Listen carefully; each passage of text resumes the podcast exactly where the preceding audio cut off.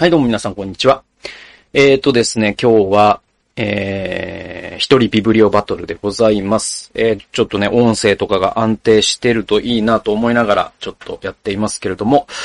えー、っと、やっていきましょう。今日はですね、あの、危険人物をリーダーに選ばないためにできることという、ちょっと長いタイトルなんですけれども、えー、そうですよね。危険人物をリーダーに選ばないためにできること、ナルシストとソシオパスの見分け方という副題がついています。えー、これビル・エディさんという人が書いてます。プレジデント社2020年のえー、著作で、えー、本でございます。えー、っとですね、まあ、あの、単発シリーズということで、これも、まあ結構引用箇所はそこそこあるけど、一回で行きたいなと思っています。で、まあこの本のその表紙の絵をね、皆さん見たらわかると思うんですけれども、おまああの明らかにドナルド・トランプという、うまあ言葉も実際、えっ、と、この本には出てくるけど、あの、まあそれを意識しているんですね。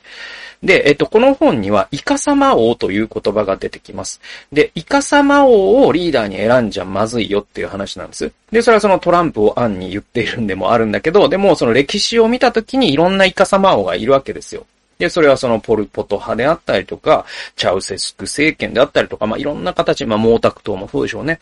まあ、いろんな形でイカサマ王っていうのは出てくるんだけど、イカサマ王を構成する3つの要素っていうのがあるんですって。で、3つあります。1つ目が対立を煽るパーソナリティ。2つ目、ナルシストの特徴。で、特性。つまり、あの、イカサマ王っていうのはナルシストの自己愛が強いんですよ。えー、3つ目、ソシオパスの特性。ソシオパスっていうのは、えっと、なんだかな。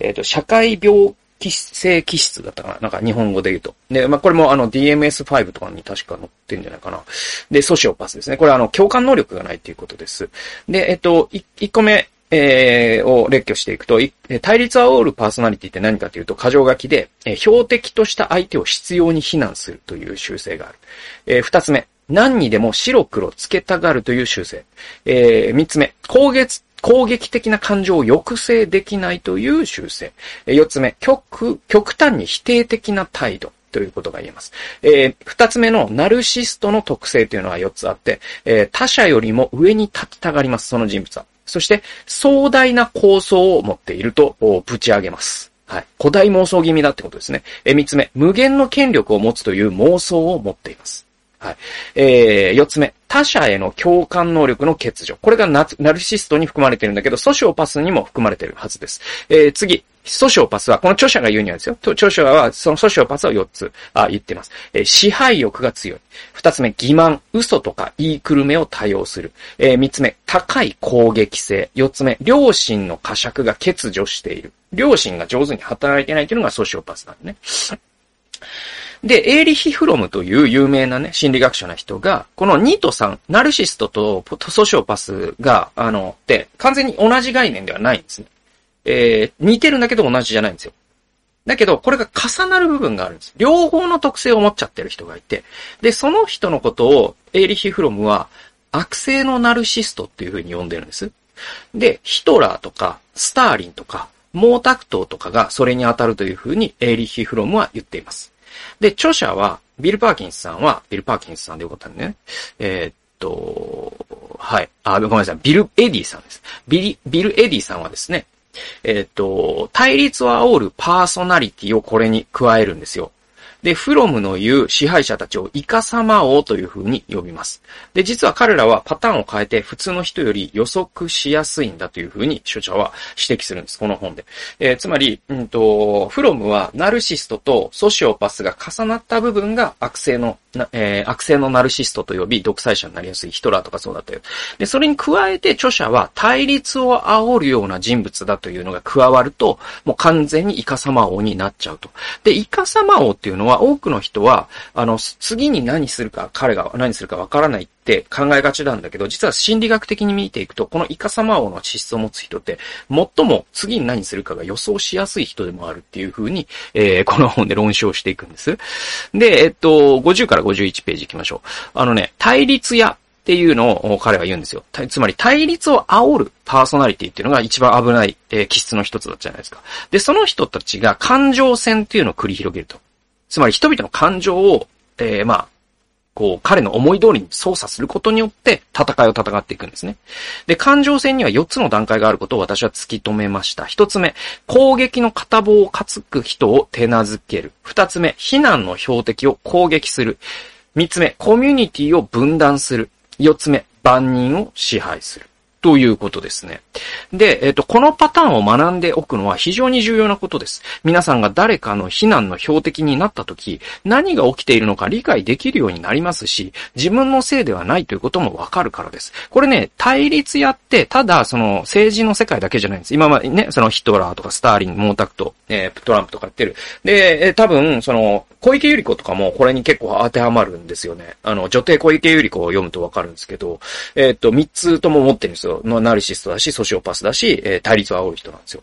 だからその、なんだろう、えー、と、と、都議、都議会の闇とか、常に彼、彼女はすごい自分をなんか、ど、どうにか、聞き立たて、引き、自分を引き立たせてくれるような、なんか非難の相手を常に探しているっていう政治家っていうのがこれに当たるんだけど、小池百合子はもう間違いなくそれなんですね。で、だけど、だけどですよ。これって政治の世界だけだったら、まあ僕らね、ちょっと、まあ、まあそれもすごく、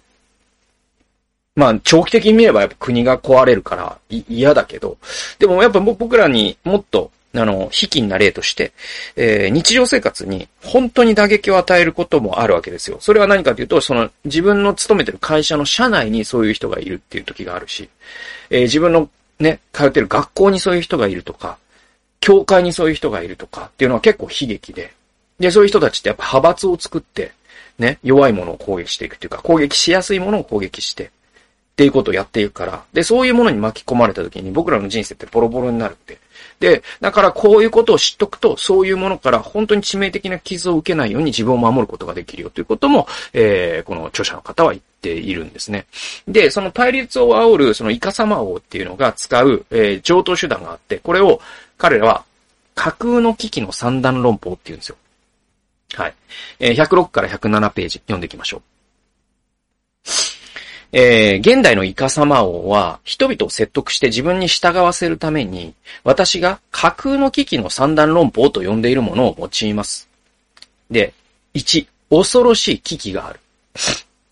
イカサマ王は常に恐ろしい危機があると言います。二つ目、その原因は忌まわしい悪者だと。この悪者はとことん邪悪なので、滅ぼさなければならないと言います。え、三つ目、私たちは素晴らしいヒーローに従う必要がある。ヒーローはすぐに悪者を退治してくれて、危機を解決してくれるだろうと言います。この架空の危機の三段論法皆さん聞き覚えありますよね？2016年のトランプ大統領のですね、選挙戦まさにこれでしたよね。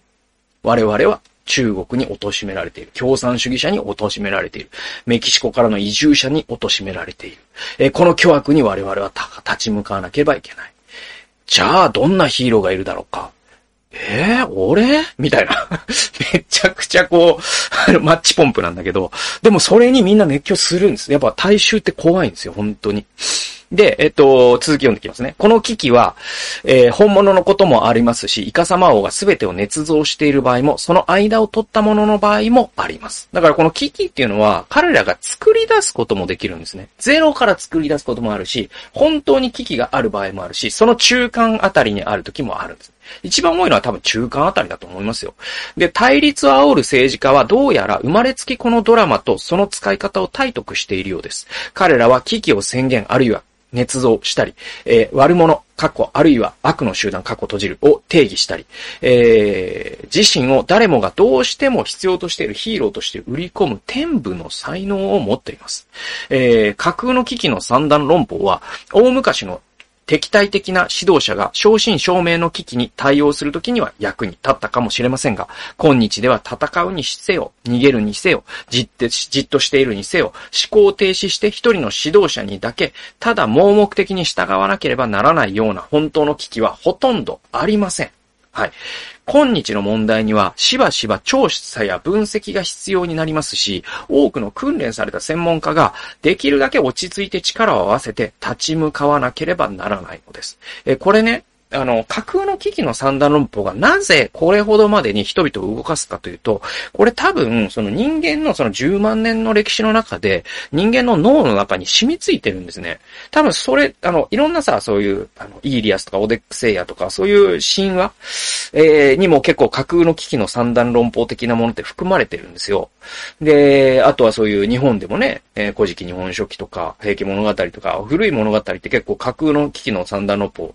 で説明できるし、あとそういうヒーローものの映画とかもまさしくそうじゃないですか。で、漫画もそうですよね。ドラゴンボールとかね。で、それほど人間の金銭に触れるってことは多分人間のその10万年の歴史の中の多くの時間、そういったストーリーで人間って生きてきたんですよ、実際。多分外敵っていうのに襲われたりとか。で、それは、え、外の集団であることもあるし、なんか本当にその獣が襲ってくるとか、そういったことがあったわけですよ。で、それに対して、え、力強いリーダーが人々を率いて戦っていったっていう歴史も実際ある。だけど、この近代化したこの世界で、そのストーリーってほとんどないよって、えー、著者は言うんですよ。なぜなら、この世界ってもうあまりにも複雑化してるから、分かりやすい敵っていないんですよね。はい。そう思いません？皆さん。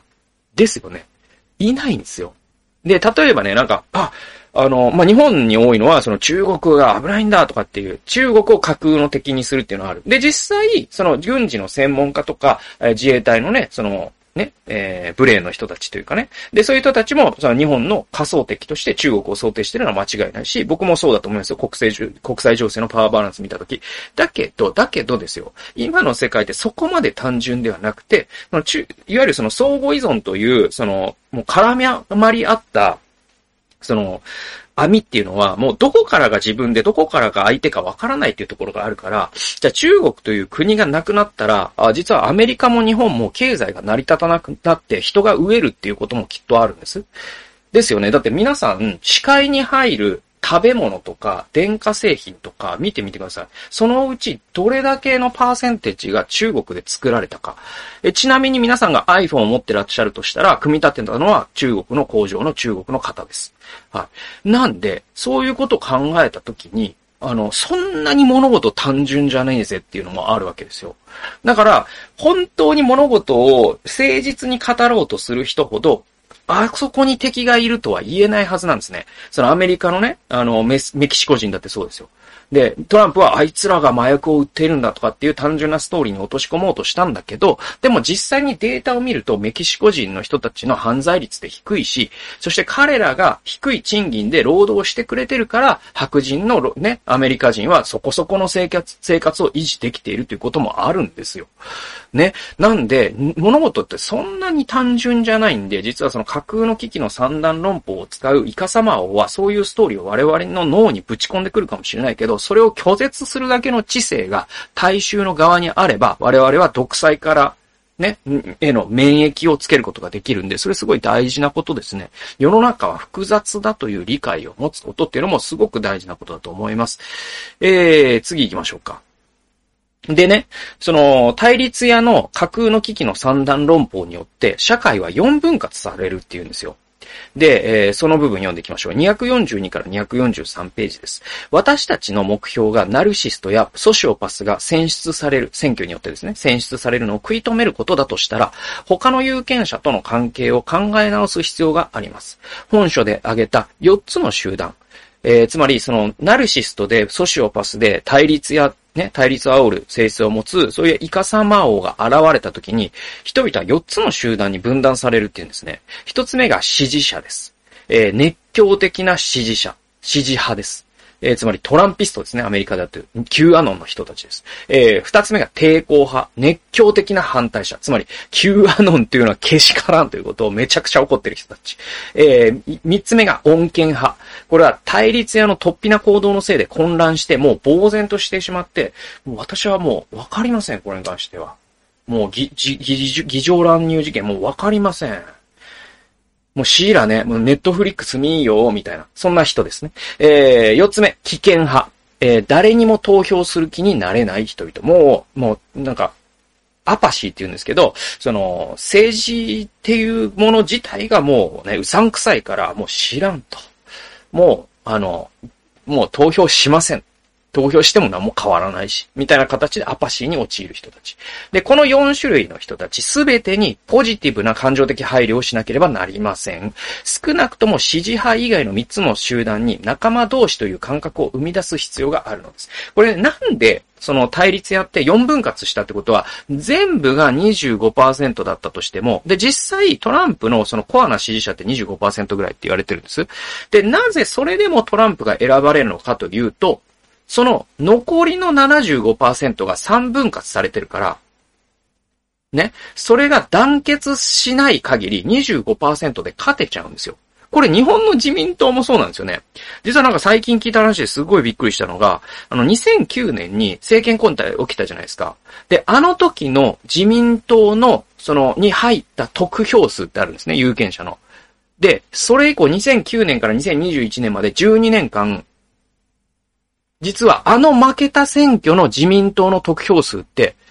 この12年間で最高なんですって。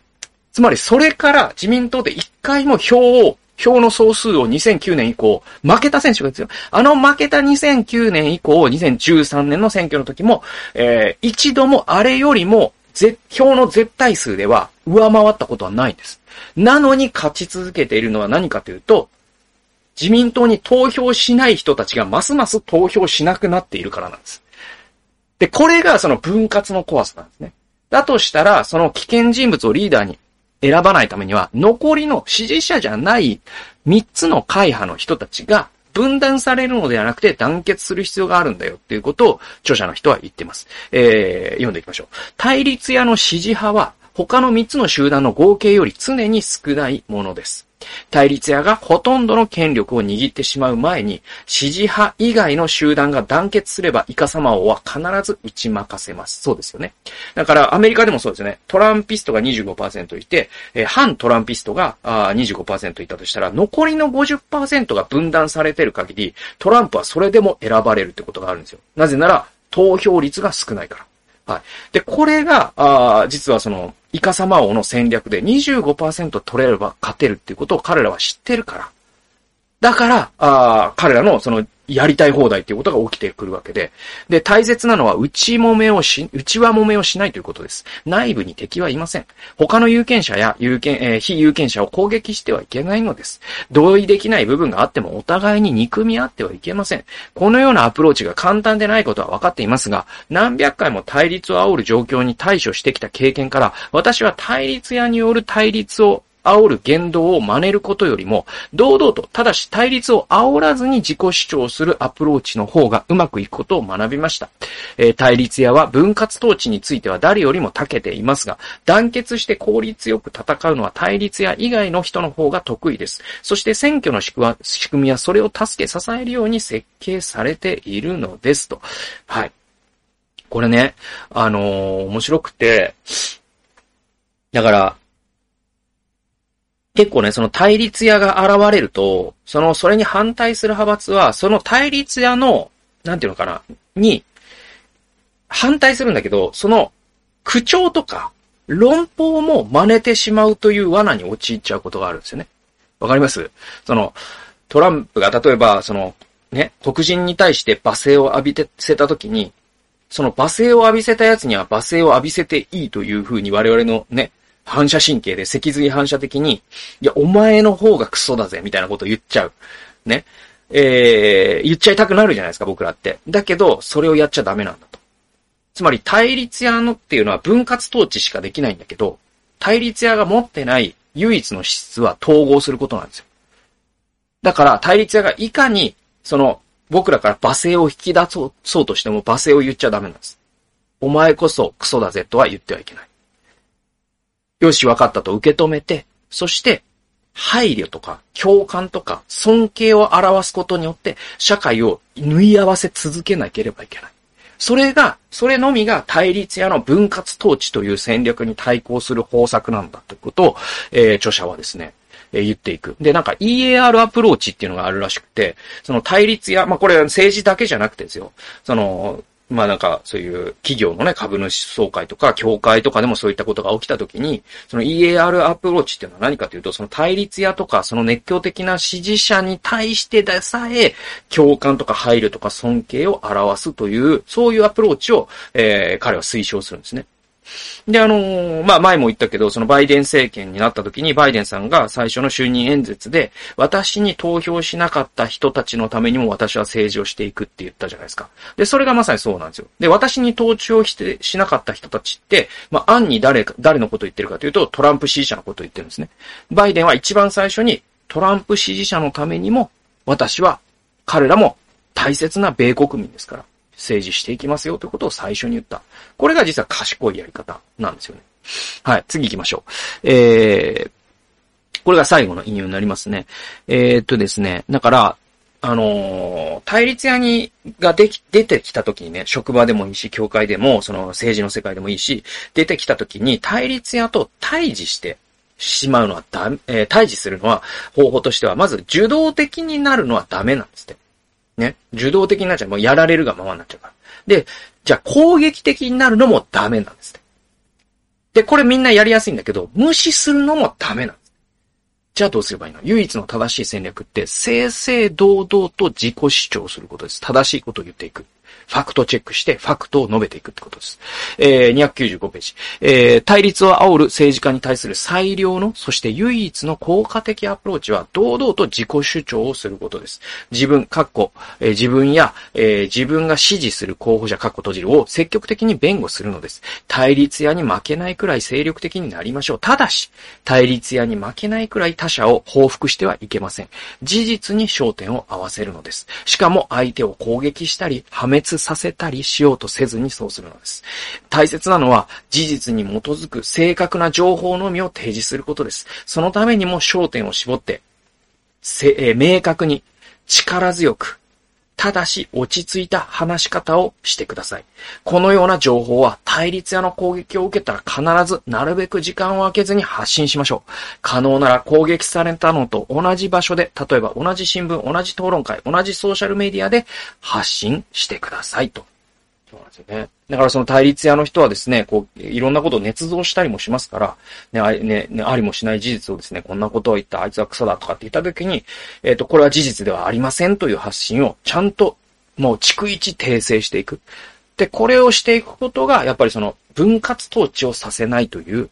そのナルシストとかソシオパスが最も得意とするですね、分割統治。えー、これに抵抗する道はこれしかないんだってことを、えー、著者の方言ってるんですよね。だからこのビル・エディさんのこの本、えー、この人ね、だからその政治っていうよりもね、確かね、なんか組織力学みたいなことの専門家だったから、あ、すごくですね、なんかその政治のなんか民主党共和党とか、で、これずっとそのトランプトランプって言ってるけど、今後民主党にそういうソシオパスが出てくるかもしれないからね。これ政治のその右か左の問題じゃなくて政治のやり方の問題だから、その辺、ちょっとですね、誤解なきをお願いしたいんですけど。ということで、えやっぱりその、えっ、と、政治の世界だけじゃなくて、えー、会社とか、